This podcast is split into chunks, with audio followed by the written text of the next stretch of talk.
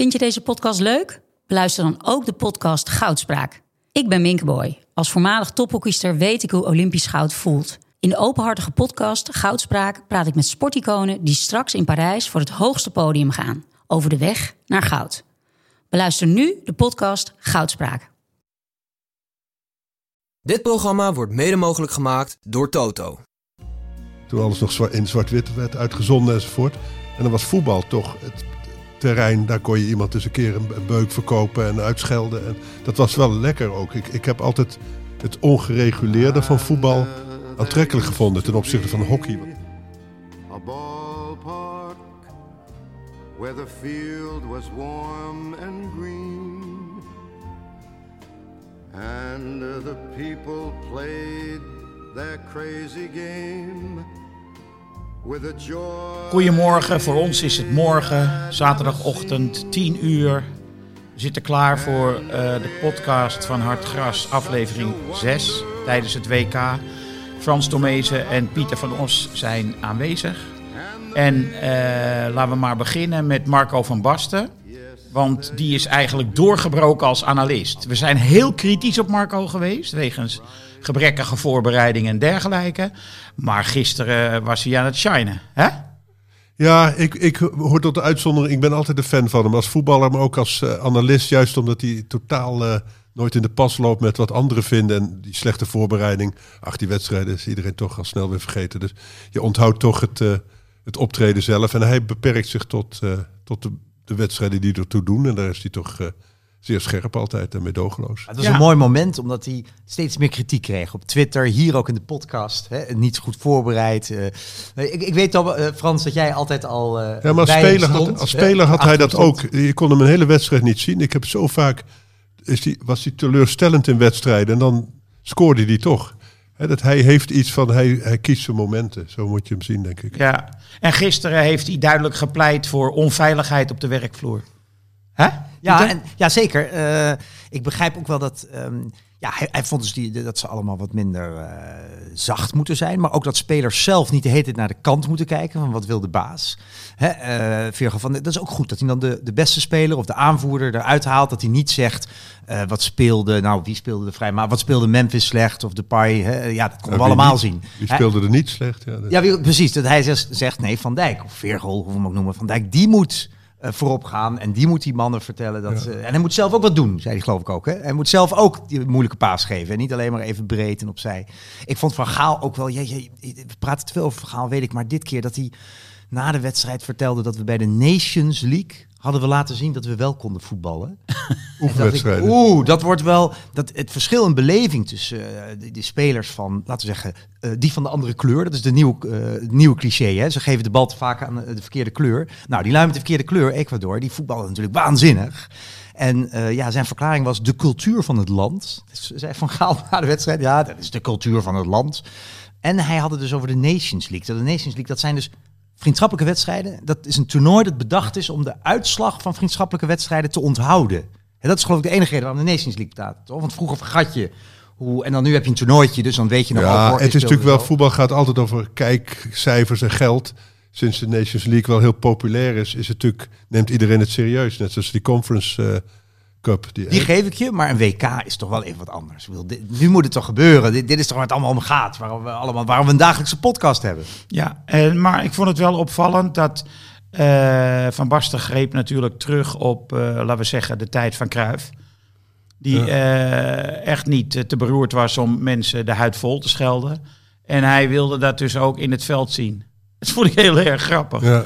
Hij wilde eigenlijk eh, terug naar vroeger. Nou, hij gaf natuurlijk een algemene cultuurkritiek. Hè? Hij, hij refereerde volgens mij aan de, aan de affaire Matthijs eh, van Nieuwkerk. Dat, dat je niks meer mag zeggen. Dat, dat was een opmerking. Dat gold volgens mij in het algemeen. Dat alles gereguleerd is. Hè? Voor alles moet je verantwoording afleggen. Het is natuurlijk de bekende klaagzang van eh, de ouder wordende heren onder ons. Oh? Maar dus dat, dat is natuurlijk wel eh, wat, wat, wat speelt. En natuurlijk, voetbal is natuurlijk altijd het, het speeltuin van, van jongens geweest. Die, die zich daar even niet aan de regels hoefden te houden.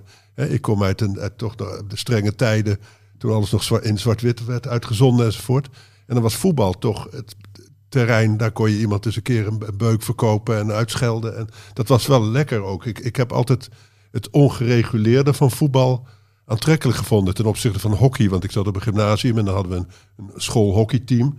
En dan werd je voortdurend afgefloten voor regels waar ik als voetballer nog nooit van gehoord had. En ik nooit had kunnen bedenken ook zelfs. Hè, afhouden of dit of dat. Of Ja. sticks, sticks. Nee, dus dat pleidooi voor Had je de bal- ja. eh, van Van Basten, dat past ook gewoon bij het spel. En ik, ja, ik Bij, zelf- bij ja. de klassieke voetbalopvatting, die, Nou, die, je nog, die je nog ziet in autoritaire landen. Dus waar ze inderdaad met de, met de tand, tot de tanden gewapend spelen. En, en gewoon ook voetbal niet meer als spel zien, maar als een soort vorm van oorlogvoering. Hè? Dus dat, en dat vinden wij ook weer leuk. Wij houden van, van dat fel. En dat bedoelt, denk ik, eh van gaan met de landsaard of de volks... Ja, eh, Dat bedoelde hij zeker. Maar ik vond het zo'n zwak... eh, Nee, maar, dat, maar dat heeft met autoritaire, autoritaire culturen te maken. Dus ik denk dat voetbal is altijd net zoals popmuziek een terrein waar, waar, waar je de vrijheid beleeft. doet me denken aan ehm, die documentaire over voetballen in de banlieues. eh Ballon sur bitume heet die geloof ik. En eh, iedereen die daar werd geïnterviewd, al die opgeschoten jongens, die adolescenten, pubers, zeiden allemaal... Ik voel me hier vrij Ja. op dit eh, betonveldje. Nou, en die jongens dit is van- de enige plek waar, waarin ik me vrij voel. En dat is precies wat jij zegt. En dat zie je, die jongens van ons zijn niet vrij. Je ziet ook waar ze ook onvrij in zijn. Je ziet ze denken, oh ja, welke opdracht had ik nu weer? Ik zag Dumfries, die is echt niet van het denken, zou ik maar zeggen. En die, die is wat meer van het... Nee, maar dat is iemand die rent en die gaat kleunt erin. Dan is, komt hij tot zijn recht. En die zag je nu, die zat vol met opdrachten. En die, die stond de hele tijd verkeerd bij korte balletjes die hij aangespeeld kreeg. En normaal eh, ja, eh, pleurt hij... eh, die ballen naar voren en eh, rent er zelf achteraan en neemt nog drie spelers mee. Dat zag ik hem helemaal niet doen. Ik zag ja, hem hij hele- was al voor. Ja, en op een gegeven moment werd hij als, als een soort rechtsbuiten ook opgesteld. Toen, toen schoof Timber op naar rechtsachter. Maar het, wat mij opviel is dat ze eh, onvrij zijn. Hè? Dat ze, als ze de bal aannemen, dan zie je ze ja, als het ware even een computerprogramma doornemen en dan die bal pasen. als ik jou hoor, jou hoor vertellen over dus dat vrij voelen, wat Henk, wat Henk, wat jij ook zegt van die spelers. Ik denk dat voor ons in de, ook een rol speelt en dat je echt dichter bij de essentie van de liefde voor het voetbal komt. Dat dat gif ook nog in ons, wat oudere mannen, laten we eerlijk zijn, ook weer naar boven komt. Eh, die wedstrijd met Iran, eh, ik vond het aanvankelijk vond ik er geen bal aan, Wales-Iran. Ik keek alleen maar voor die politieke connotatie van Iran en het volkslied. Maar langzamerhand, zeker die laatste tien minuten, toen voelde ik ook helemaal de adrenaline die ik bij geen enkele activiteit dagelijks voel. dat had En ik als je- ook. ja, en dan zie je dat hoofd van Bill in beeld komen, ook close-up, goed van de regie. Ja, ja. En met dat hele rare kapsel. En dan voel ik echt eventjes een soort van haat. Hij moet verliezen. Ja. Hè? En het gelukkig gebeurde het. Dus het was een heerlijke eh, avond. Je, je, dus ik weet niet hoe jij dat beleefde, Henk. Voor Iran. Zeker. Eh, die twee doelpunten, dat waren, ik vond het echt ontroerend. Want Ja. je kan wel zeggen, eh, voetbal is niet politiek, maar op dat moment was het totaal politiek. Zij schoten eh, granaten af op het regime in Iran met die doelpunten. Dat deden ze. Ja. En daarom vond ik het echt eh, geweldig. Ja. Ja. ik En je zag ook de. hè, ze willen dan toch die supporters in beeld brengen. Deels zijn dat van die, kennelijk van die ingehuurde figuranten. Maar hier zag je toch echte Iraniërs die huilden. En anderen waren echt official. En die juichten, of weet ik wat. Hè? Dus de, de- met dat volkslied, dat die voorkomen, Ja, het schijnt eh, voorkomen verschillende reactie. Dus je zag echt dat er deels officials zaten. Die het officiële standpunt innamen. En deels politieke eh, te- eh, tegenstanders. Ja, en er moet een enorme druk op die spelers hebben gelegen. Want sommigen zongen dus inderdaad mee met het volkslied, anderen niet. En ik begreep nu van de BBC-man die dat Iran, Iraanse voetbal heel lang volgt. Die zei, er waren ook spelers die dachten, ja, eh, niks is goed genoeg in Iran. Hè, want er waren nog steeds protesten. Er waren steeds mensen die zeiden, jullie zijn te veel het schoothondje van het regime. En ze denken, ja, we hebben niet meegezongen met het volkslied. Het is nog niet goed. Nou ja, dan kan ik ook net zo goed meezingen. Het was niet zozeer van, ik sta nu achter het Nou. regime, maar ik ga dat risico niet lopen. Er is een voetballer opgepakt. Ik Ja, zal weten ja, wie het De voormalige aanvoerder ja, van het ja, eh, ja. nationale Ja, dus de, elftal. de, de risico's zijn heel hoog. Ja. Het is, natuurlijk een vorm van, van ch- chantage van die eh, alle ayatollahs. Zeker, en die proberen schijnt nu in Iran overal eh, eh, eh, de vieringen niet spontaan te laten verlopen, maar zelf te orchestreren. Hè, dus dit team heeft voor ons gewonnen, voor de Ayatollahs. Hè, een ander deel van Iran wil daar natuurlijk absoluut niet aan. Dus het is, het is, ook nog, heel lang, het is nog lang niet klaar, eh, deze wedstrijd. Nee. Eh, ik vond wel beangstigend dat je. Ik heb een foto gezien van zo'n Engert met zo'n oortje in. die eh, Iraanse toeschouwers op hun outfit begon aan te spreken. Ja. Denk ik, is dat dan FIFA die daar terreur uitoefent? Nee, ze hebben allemaal hun eigen politie ook mee. Wij ook, Nederlanders. En die, Dus dit zijn gewoon eh, leden van de Iraanse geheime dienst die daar eh, controle Ja, uitoefenen. En misschien niet eens zo heel geheim, maar zeker voor, eh, namens het regime. Ja, Dat is toch ongelooflijk? Ja. Ik zag ook trouwens, eh, ik heb me altijd, nou goed, over Qatar, weet je. Ik zag dat eh, er waren Marokkanen buiten het stadion en die hadden een Berbervlag bij zich. Die werd ingepikt, want die Qatari dachten dat het regenboogvlaggen waren, weet je. Het zijn nooit de scherpste mesjes in de lade die de- bij de politie werken, hè? nee. Nee, echt nooit. Waar dan ook niet. Oh, we hebben onze intro-lied eh, vandaag. nee, dat, eh, dat, is, ja, dat is natuurlijk zo, ja. Ja, eh, het, het was grappig hoe, hoe slecht eigenlijk die wedstrijd was. En hoe fantastisch iedereen hem gevonden heeft. Ik, ik, het deed me zelfs een beetje denken aan het team van mijn dochter. Die is 16 en het voetbal is niet een geweldig niveau, maar ik vind het altijd ontzettend spannend. En nu ook bij Iran tegen Wales. Ja, we kunnen, mensen zeiden, je moet die laatste 10 minuten terugkijken. Nou, ga maar eens terugkijken. Er, er komen maar drie pasen achter elkaar aan. Het is zelden eh, wordt die bal drie keer naar dezelfde kleur gespeeld, zoals dat tegenwoordig heet. Behalve de toch was het doelpunten, hè? geweldig. De doelpunten waren ongelooflijk mooi. Die waren prachtig, ja. Dat was met Saoedi-Arabië ook. Daar waren ook die doelpunten waanzinnig, Maar, toch? Ja, maar Ja, de hele en Japan. Ja, Japan, ja. ja. Ja, nee, ik wil die wedstrijd ook niet naar beneden halen, want de hele opwinding, die- daar gaat het toch vooral om. En Ja. ze, ze renden nog voor alles wat ze hadden. Eh, wat je zei, ze waren aan granaat tegen het regime aan het afvoeren. Ja, want eh, het is wel duidelijk gezien het feit dat ze geen volkslied hebben gezongen tegen, eh, tegen Engeland. Dat dit elftal is een elftal van het volk en niet van het regime. Ik denk dat iedereen in Iran er ook zo naar kijkt. Dus die, eh, die jurken die kunnen wel... eh, Maar dat komt toch, ik denk dat veel van die voetballers toch in, niet in Iran voetballen, dat die in het westerse competities voetballen. Ja, nou dat is... Ja, nou Ja, zijn zo heel veel. Natuurlijk, we hebben onze Jaan Baks, het Ja. natuurlijk. Je moet maar straks even... Nou, dat, dat, oh, Pelle is er niet. Ik wou direct al naar Pelle wijzen. want Het valt mee. Er zijn ook nog wel vrij veel die daar... eh, Die daar voetballen. Ja, ja. En ehm, Maar jullie hebben gelijk. Het is duidelijk voor iedereen dat dit het team is dat probeert een statement te maken tegen het regime en niet zo goed weet hoe ver ze kunnen gaan. En de ene vindt ze heel dapper, de ander vindt ze laf hè, in Iran. Eh, dat is de ik vind ze dapper, want ze hebben allemaal familie in Iran wonen. En we weten precies hoe die eh, moordenaars werken. Ja. Die pakken gewoon je familie op. Eh, het is in principe Stalin wat daar gebeurt.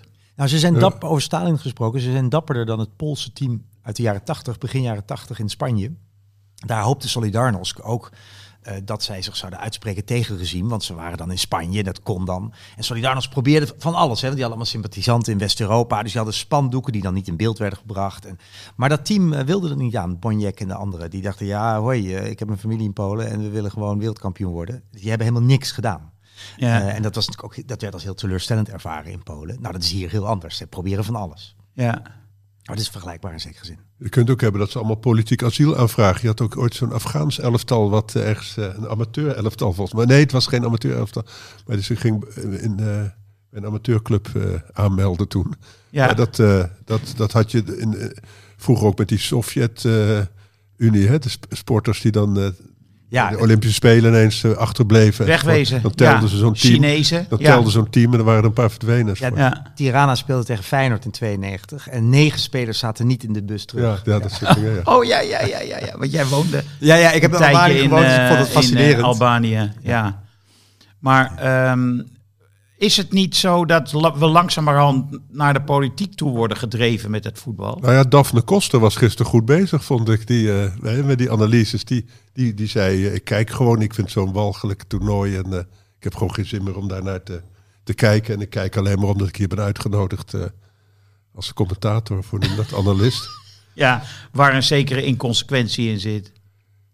Ja, ze zei eigenlijk, als het voor je werk is, mag je het wel doen. En, nou ja, ze had, nee, maar ik denk, bij haar was het nog ineens zo politiek gemotiveerd. Ze, ze was er gewoon vervelend van geworden. Ja, Het is natuurlijk een toernooi wat zo eh, demonstratief discrimineert, hè? anti eh LHBT, Ja. IS enzovoort. Dus dat, daar, daar, eh, daar zit het hem ook denk ik wel in. Het, Ja, is, dus- het is nog nooit zo geweest, vind ik, dat de FIFA zo duidelijk politiek stelling heeft genomen en vervolgens alle politieke uitingen verbiedt.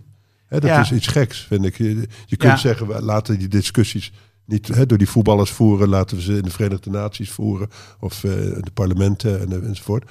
Maar in dit geval is het gek dat de FIFA expliciet Altijd voor het regime kiest. Ja, maar, maar nu dus ook tegen eh, homoseksualiteit zich uitspreekt. Om, omdat ze. Die vlaggen niet willen Ja, zien. de uitingen voor. Ja, ze ze kiezen de, de kant van het gastland, zeg maar. Ja. Jawel, maar, Maar- dit is dan een extreem gastland wat, eh, Ja. Wat, Ja. eh, wat discriminerende dingen in zijn grondwet heeft Ja, staan. hebben ze heel slecht over nagedacht. Twaalf jaar geleden, of hoe lang geleden was het? Maar eh, Wessel Penning die had voor, eh, van de week die quote over ehm, Decolonisatie van het voetbal. van het voetbal. Daar heb ik nog over nagedacht. Ik ben het daar in principe helemaal mee eens. Want voetbal kan de arme landen met de rijke landen verbinden. Dat is volkomen duidelijk. Maar toch krijg je dan te maken met dit soort situaties. Nou, ik, ik, Van extreme controle buiten het stadion. Stel je voor dat je hier bij de arena loopt en er zijn allerlei agenten die houden jou in de gaten om te kijken wat je aan hebt. Dat is toch ongelooflijk? Ja, maar ik vond het zo sterk van Wessel ook. En dat is een beetje tegen wat jij nu zegt, Frans. Dat is een beetje iets anders. Kijk, hij zei: ehm, Wij klagen zo heel erg dat die andere landen mee mogen doen. En die hebben geen voetbalcultuur. En toen zei Wessel terecht: Oh, voetbalcultuur. Dat is met 30.000 man roepen: alle boeren zijn homo. Hè, eh, dat is, weet je wel, eh, met eh, stoeptegels uit de grond halen en je tegenstander bekogelen. We hebben nu wat mensen die niet drinken en gewoon een beetje zingen na de wedstrijd.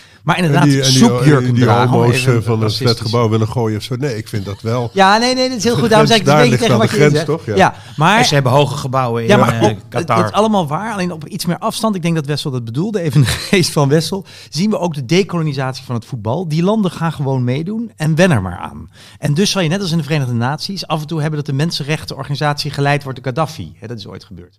Hè, eh, dus ja, ze doen allemaal mee. Kijk, Maar hoe zit, moet het je met de eigen maar hoe zit het met de organisatoren? Kijk, ik, eh, dat meedoen, dat eh, kan ik volgen. Maar stel 2030 gaat het naar Saoedi-Arabië, wat dan?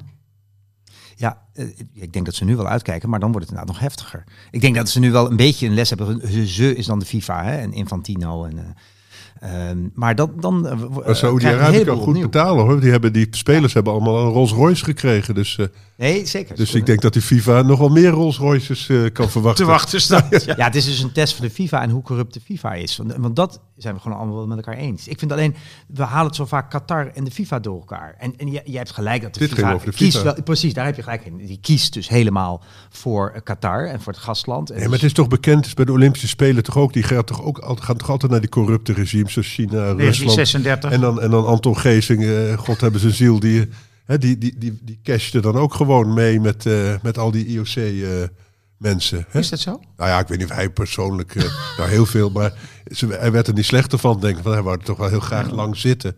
En ze werden wel gefeteerd altijd. Oh, in zijn functie In als... eh, functie, ja, ja, ja. ik zie hem opeens op die mat liggen en ik denk, eh, was het toen nee, toen was hij nog onschuldig. nee, maar de- ja, goed, ik weet ook niet precies. Maar de, die, die, die IOC-leden werden toch ook altijd omgekocht. En eh, dat, dat stond ze ook in de rij om dat te worden, omdat het zo lucratief was. Dus dat, Ja. dat is altijd met die, die internationale bonden Ja. zijn natuurlijk wel... kwetsbaar, zullen we maar eventjes politiek correct zeggen. Ja, en dan mag je toch Ja. wel op inhakken. Hoef je niet te zeggen van, Nee, ach, dat- dat is de dat cultuur zeker. van die Chinezen om, om wat uh, Oeigoeren te castreren en zo. Ja, dat vind ik Nee. nog eh, ver gaan. Nee, dat ben ik helemaal met je eens. Alleen volgens mij, ben ik helemaal met je eens, maar volgens mij probeerde Wessel te zeggen, en dat zeg ik met hem, hè, dat eh, het, eh, we, we moeten niet denken dat het weer teruggaat naar 30 jaar geleden. De, de rest van de wereld voetbalt gewoon mee. En die mensen, ja, die doen vreselijke dingen. Nee, natuurlijk, de machtsverhoudingen veranderen. Dus het Westen is relatief onmachtiger. Maar of, dat nou, of je dat nou onder dekolonisatie moet vatten. Want de grote kolonisator in de internationale dingen is nu China. Dat, die, die, ik denk dat die hebben half Afrika een wurggreep. En die, hè, dat, dat is ook een kolonisator. Dus om nou te zeggen dat alleen witte democratieën eh, koloniseren... is ook een vertekening van Wessel dan weer. Nee, dat ben ik wel met je eens. Maar eh, de roep om eh, de UEFA uit de FIFA, ja, dat vind ik heel jammer. Ik weet hoe het bij het schaken is en eh, bij het boksen. Eh, ik hoop toch dat, hoe corrupt die FIFA ook is, dat ze de boel bij elkaar kunnen houden. Even weer naar het voetbal. Ehm, heeft eh Koopmeiners gisteren een basisplaats veilig gesteld? Ik weet niet waar, in ieder geval niet in het Nederlands elftal. Dat, eh, wat was die slecht, hè? God. Maar misschien was die jongen ook wel te veel geprept. Ik had het gevoel dat ze allemaal een beetje dizzy waren van wat Van Gaal en Frans Hoek en, en David schijnt zich er ook mee te bemoeien. allemaal hun naar binnen hebben gepropt. Hè? Dat is, het is ook ze, eh, ja, ze, ze kunnen niet meer lekker hun gang gaan. Ik vind, ik, de, de, het, is ook wel zo, Timbertje deed het een keer en dan verlies je de bal Ja, en meteen is een tegendoelpunt. Nou, het gekke is Ja. dat in de eerste, nadat eh, Gakpo had ge- gescoord, het eerste half uur zag ik een aantal keren Timber en Van Dijk, zelfs Van Dijk een keer. En ehm, eh, wie is de andere centrale verdediger? Oké. Zag ik enorm doordekken. En toen dacht ik, nou, eh, dit doen ze beter dan tegen Senegal. Was pas in de tweede helft dat ze begonnen in te zakken, Ja, in te ik, vond, storten. ik vond Timber in de eerste helft heel erg goed ja, zelfs. vond ik ook. Maar goed, Koopmeiners wa- was gewoon elke bal kwijt. Ja, Dus ja eh, en Bergwijn. Het, het, het is te voorin is het natuurlijk ook wel eh, droevig, vind ik. ja, Ja. Nederlands eh, als voetbal onwaardig. Als je het kijkt wat voor hè, traditie we hebben met goede aanvallers. En dit is toch... Ja. ja. Gakpo, die goal was schitterend. Liet ja, die hebben we later nooit meer teruggezien in de wedstrijd. Hele Gakpo niet, hè? Nee. Die, die, die was er zo van En ik van. schrok eigenlijk het meeste van Depay, want die is dus meegenomen om te herstellen tijdens het toernooi. Maar ik denk dat je er helemaal niks meer van terug gaat zien, dit toernooi. Het viel nog niet eens zo heel erg op omdat Bergwijn, die die verving, ook zo slecht was. Dus je had gewoon tien man. Ja, Als, hij straks van de basis maar mee, van eh begin Depay mee- heeft niet één keer een bal vast kunnen houden. Ja. En elke keer als die aanzet, dan denk ik, oeh, kijk Ja. uit, weet je Ik wel. had zin dat Xavi Simons erin zou komen. Ja, dat je eens een keer zo'n speler hebt Ja. die gewoon vrij is. Ja, Hè? Die niet zo... eh, ja, op het opdrachten zit. Jij denkt dus het was niet zozeer blasé, zo leek het een beetje, maar je zegt ze zitten juist, ze zijn te gespannen juist. Ze Nee, zitten ze helemaal zijn niet vol met blasé, dat is een misverstand. Ik denk Dat niet dat je op niet, een dat WK... nee. Ja, misschien als het toernooi heel lang duurt of zo, maar niet... niet eh, die zijn eerder te gespannen dan dat ze blasé zijn. het gekke is dat je bij Engeland zag je hetzelfde gebeuren. Ja. Een eh, overwinning in de eerste wedstrijd. Engeland speelde toen trouwens beter dan Nederland eh, in de eerste wedstrijd. En ja, gisteren was het weer eh, ouderwets Engeland, eh passes die niet aankwamen. Amerika won de sympathie, want die waren fanatiek en voetbalden eigenlijk wel beter in de tweede helft. Dus een heel raar fenomeen is Ja. dat. Ja. Kan het ook zijn, wat mij ook opvalt, dat die, dat die, eh, die outsiders, die gooien alles in de strijd. Hè? Die, die voetballen, zeg maar zeggen, alsof het een finale is. Nou ja, En die- en Ecuador die- zeker. Ja, en die, en die topteams, die zie je toch een beetje Calculeren. calculeren Ja. en afwegen. Zal Dat, dat bedoel ik eigenlijk met blasé, maar je hebt wel gelijk, dat kan niet op dat niveau. Maar die zijn inderdaad, ja, alsof er een volgende wedstrijd is waar je ja, tactisch ze zitten al met een hoofd als ze waren bij bij de kwartfinale. Hè? Ja, Ecuador voetbalde echt van, we hebben nu de kans, we staan nu op een WK, we moeten het nu laten zien. Dat, Ja. Zo voel je dat als eh, kijker. En dat gaat, dat gaat mis. Dat zag je bij België, was dat bij de EK. Die dachten, oh, we hebben een makkelijke route naar de finale. Weet je nog? Toen ze- verloren van Wales. Dat hebben wij ook een beetje. We zitten al, oh, we moeten Argentinië ontlopen. En we moeten dit en Engeland niet treffen. En, terwijl, Ja. ja. je moet eerst van Ecuador proberen te winnen. Hè? Dat, Ja, En straks Qatar. Het is toch ongelooflijk dat je in een wedstrijd van het Nederlands elftal... dat ik begon echt sympathie voor Ecuador te krijgen. nou, ik vond ze eerlijk gezegd in de eerste wedstrijd ook leuk. Het is een leuk team. Het is een jong, jong team. En wij hebben ze volgens mij onderschat omdat we alleen naar die clubnamen hebben gekeken. Maar Ja, Ja, wij hebben toch ook Noah Lang die reserve staat bij Club Brugge en eh, weet ik wat. Dus het is een beetje gek om te denken dat ze dan niet kunnen voetballen ineens. Ja. Bovendien, Brighton doet het heel goed. Er zaten er ook een paar van. eh, ja drie stuks, hè? Ja. Ja. En Brighton doet het goed doet het heel goed dit jaar, ja. Nou ja, en Valencia is een eh, wereldwonder. Ik geloof zes goals in vijf laatste interlands. Ja. ja, en ik vond die linksback ook zo goed. Oh, Die Estu, van- ja. Estupiñan Die- heet die, ja, geloof ja, ik. ja. Moeilijke naam. Nee, maar die had man of the match moeten worden. Ja. Dat werd Frenkie de Jong. Ja, hij was de man, ja. ja. Eh, dus we zijn het erover eens dat eh, Xavi erin moet. Maar, maar die, die eh, man of the match, dat is iets raars. Want Ja, doet, doet, doet de FIFA. Bruine, ja, de Bruine, die speelde zijn slechtste wedstrijd ooit. En die Oh, die was werd zelf ook verbaasd dat hij man of the match was genoemd. Ja, maar ja, ik vond het wel interessant wat de Bruyne zei. Want hij is natuurlijk een, eh, een, een heet gebakerd mannetje, ondanks zijn onverstoorbare manier van voetballen. Hè, dat- dat, hij, dat hij zei, ik, ik irriteer me eigenlijk aan, aan, aan dat slome spel van die eh, Belgen... die niet in staat zijn wat wij bij City doen. Korte balletjes, snel het spel... Doorbewegen. En doorbewegen. Dat doen zij ook niet. Nee, maar hè, zo'n peer naar voren en eh ren er maar achteraan, weet je wel. En dus dat zou ook bij Nederland kunnen zijn. Dat zo'n zo'n Frenkie bijvoorbeeld, die denkt, waar is Gavi, waar is P3 ineens? Waar, hè? Ja. Wat is dit voor suf gedoe? Dan loop ik zelf maar door met die bal en dan staat er iemand in de dekking te wachten. hè. Eh, dus dat, dat is misschien ook wel iets dat, omdat die voorbereiding zo kort is, dat ze nog het clubvoetbal in hun hoofd hebben en in hun voeten. En dan een heel ander soort spel moeten spelen. Ja, dus dat, eh, dat, de Bruine vond ik ineens eh, wel, gaf mij wel dat inzicht. Ik ja dacht, die, die, maar die heeft een conflict met die verdediging. Met Vertongen en Alderwereld die de bal naar voren schiet. Dat wil hij niet hebben. Nee, maar dat komt omdat zij dat natuurlijk bij, eh, weet ik waar zitten ze, bij, bij Benfica en zo, doen ze dat hè, misschien. Dus dat, dat, ze, dat, dat, dat eh, een, een conflict van speelstijlen is. En dat je ziet in het Nederlands elftal vind ik ook terug. Ja, dat Van Dijk en en zijn natuurlijk echt Engelse voetballers. ja. Frenkie is een Spaanse voetballer geworden. Dus zijn hele andere speelstijlen. Blind nou ja, is met pensioen. ja ik eh, schreef van de week dat eh, Cristiano Ronaldo is nu eigenlijk al ex-voetballer. Zo, zo voetbalt hij. Ja. Maar eh, nog even over Noppert. Op Twitter was er een discussie. Die wordt voornamelijk gevoerd door Rotterdammers, overigens. Dat, eh, dat was een fout van Noppert, het doelpunt van, eh, van Ecuador. Die kerel stopte die bal gewoon formidabel. ja. Had u hem klem vast moeten hebben. Ik weet niet wat ze vonden. Nee, ik dacht Bijlo naar, naar de zijkant tikken. Bijlo had dat gedaan waarschijnlijk. Hè? Ja. Nee, Noppert had een fantastische redding ook. Ja, bovendien, het was toch 14 en hij had alle hoge ballen goed, vond ik. Ik vond Noppert... eh, Ja, dat zijn moeilijke ballen. Die ballen als je een meter of tien van je goal bent... eruit tussen komen. twee Ja. aanvallers eh, in eh, een bal moet eh het pakken. zei Van Basten ook, hè, dat hij daarin heel goed was. Ja. Dat is knap hoor. Ja. Zullen we even de koning van de dag benoemen? Ik, ik stel voor een Iranier. ja. Een van de twee doelpuntenmakers. En dan weten we die naam natuurlijk. Jawel, want die Oh. heb ik opgeschreven. Hallo. Dankjewel, Henk. Jij bent al gedecoloniseerd, dat merk je. Ja, zeker. ja, precies. Henk is gedecoloniseerd. Ramin eh Rezalian of eh Doen ze allebei, Henk. Ches Chesmi. We doen ze allebei.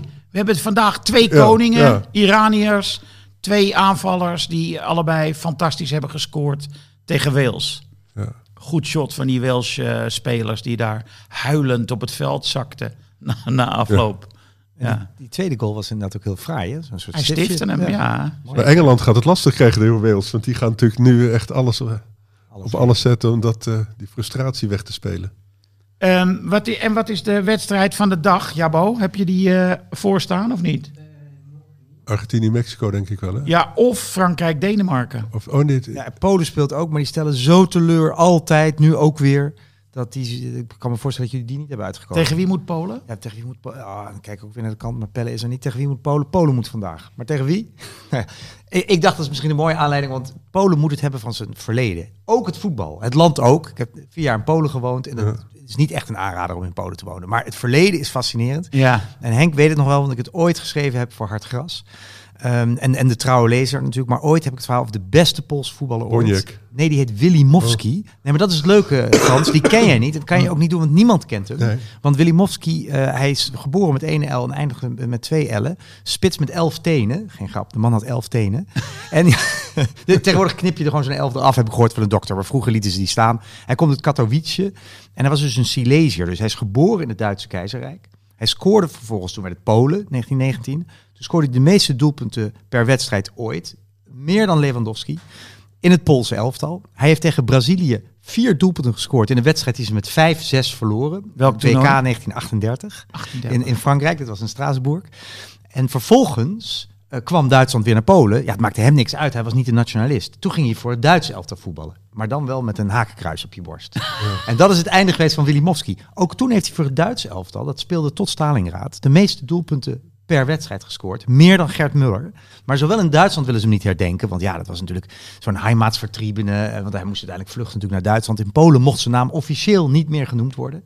Dat is één eh, film. Als overloper. Als Ja. overloper, precies. Als totale verrader.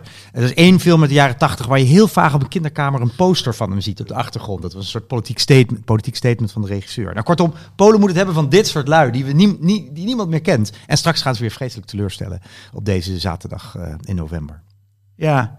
Eh, nu weten we nog niet tegen wie ze spelen. Tegen de... Ik Ik denk, gaf toch heel veel tijd. Oh, Saudi-Arabië. Nee, Oh. dan zijn ze kansloos. ja, ja, die gaan voor de tweede met de Rolls Rolls Royce. Royce gaan. Die, Ja, die, die, die is moeilijk te overtoepen. Wat zou die sheiks nou uitdelen als... Vliegtuigje, Learjet. Vliegtuig- oh ja, vliegtuig natuurlijk. Learjet. Ja. Ja, nou, maar dat... eh, Net zoals Messi, hè? die heeft er ook een. Hè? Ja, en die heeft iets van 100 vluchten per jaar of Ja. zo. Want hij geeft hem ook aan zijn vriendjes. Ja, net Ja. zoals uh, Iataren met zijn auto. Oh.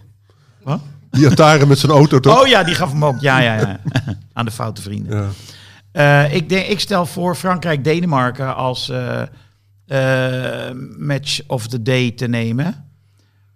Eigenlijk alleen maar omdat ik Frankrijk heel goed vond voetballen de eerste. Maar hier lopen ze natuurlijk ook het gevaar dat ze een beetje inkakken.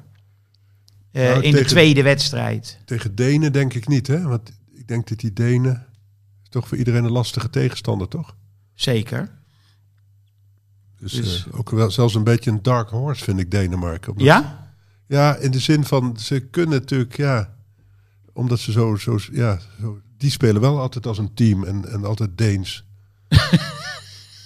Deens soort nepduits. ja, een soort combinatie tussen Duits en Nederlands, hè, met veel lopen en veel, eh, toch wel redelijk En een techniek. briljante eh, spelverdeler achter de voorhoede. Ja. Nou, maar wat is jouw prognose dan in deze? Nee, maar die Fransen winnen, die winnen alles, want die, die geven zelf niks weg. En, eh, en eh, ja, die, die, die Mappé gaat er toch een keer doorheen. En eh, En nu Giroud is begonnen met scoren. Dus, eh, echt zo'n Franse overwinning, 1-0 denk ik. Dan ga ik 2-1. oké. Ik zeg eh 3-2. Oh. Ja, Dan wordt het nog leuk. want eh, ze maakten wel een, een redelijk grote fout achterin bij dat doelpunt. Wat ze tegenkregen van de Aussies. Ja, dat. Eh, dat was Pavard, die zag eh, die, die, ehm, die, eh, die jongen niet aankomen. Goodwin heet die, geloof ik. Die, die stoomde echt uit zijn rug om die bal in, de, in Ja, het dak ja, te, knallen. En Pavard was al druk aan het knijpen naar binnen, dus dat is niet goed. Het leukste van Frankrijk is natuurlijk wel dat ze echt 4-3-3 spelen met de punt naar voren. Zo ouderwets. Maar tegen Australië heel effectief. Dus eh, ja, Maar ja, met zulke buitenspelers moet je wel, hè? Met Dembélé en Mbappé. En, en Giroud is natuurlijk een... Typische eh, klassieke spits. ja, die al, elke bal kan vasthouden, ja. Niet alleen goed met zijn voeten, maar ook met zijn hoofd. ja. En eh Griezmann erachter, die, die het heel goed deed. Ja, nou ja, oké. Eh, we hebben de prognose gedaan. We hebben de koning van de dag gekozen. We zitten aan de limiet. We zitten op 30 minuten. Dus eh, dit was het voor vandaag. Heel veel plezier. Ook met eh, Argentinië tegen Mexico. Alvarez. En eh, tot morgen. Dan zit ik hier met Suze van Kleef en Danielle Kliwon. Yes, there used to be a ballpark. De feestdagen komen eraan. De tijd van de cadeaus is aangebroken.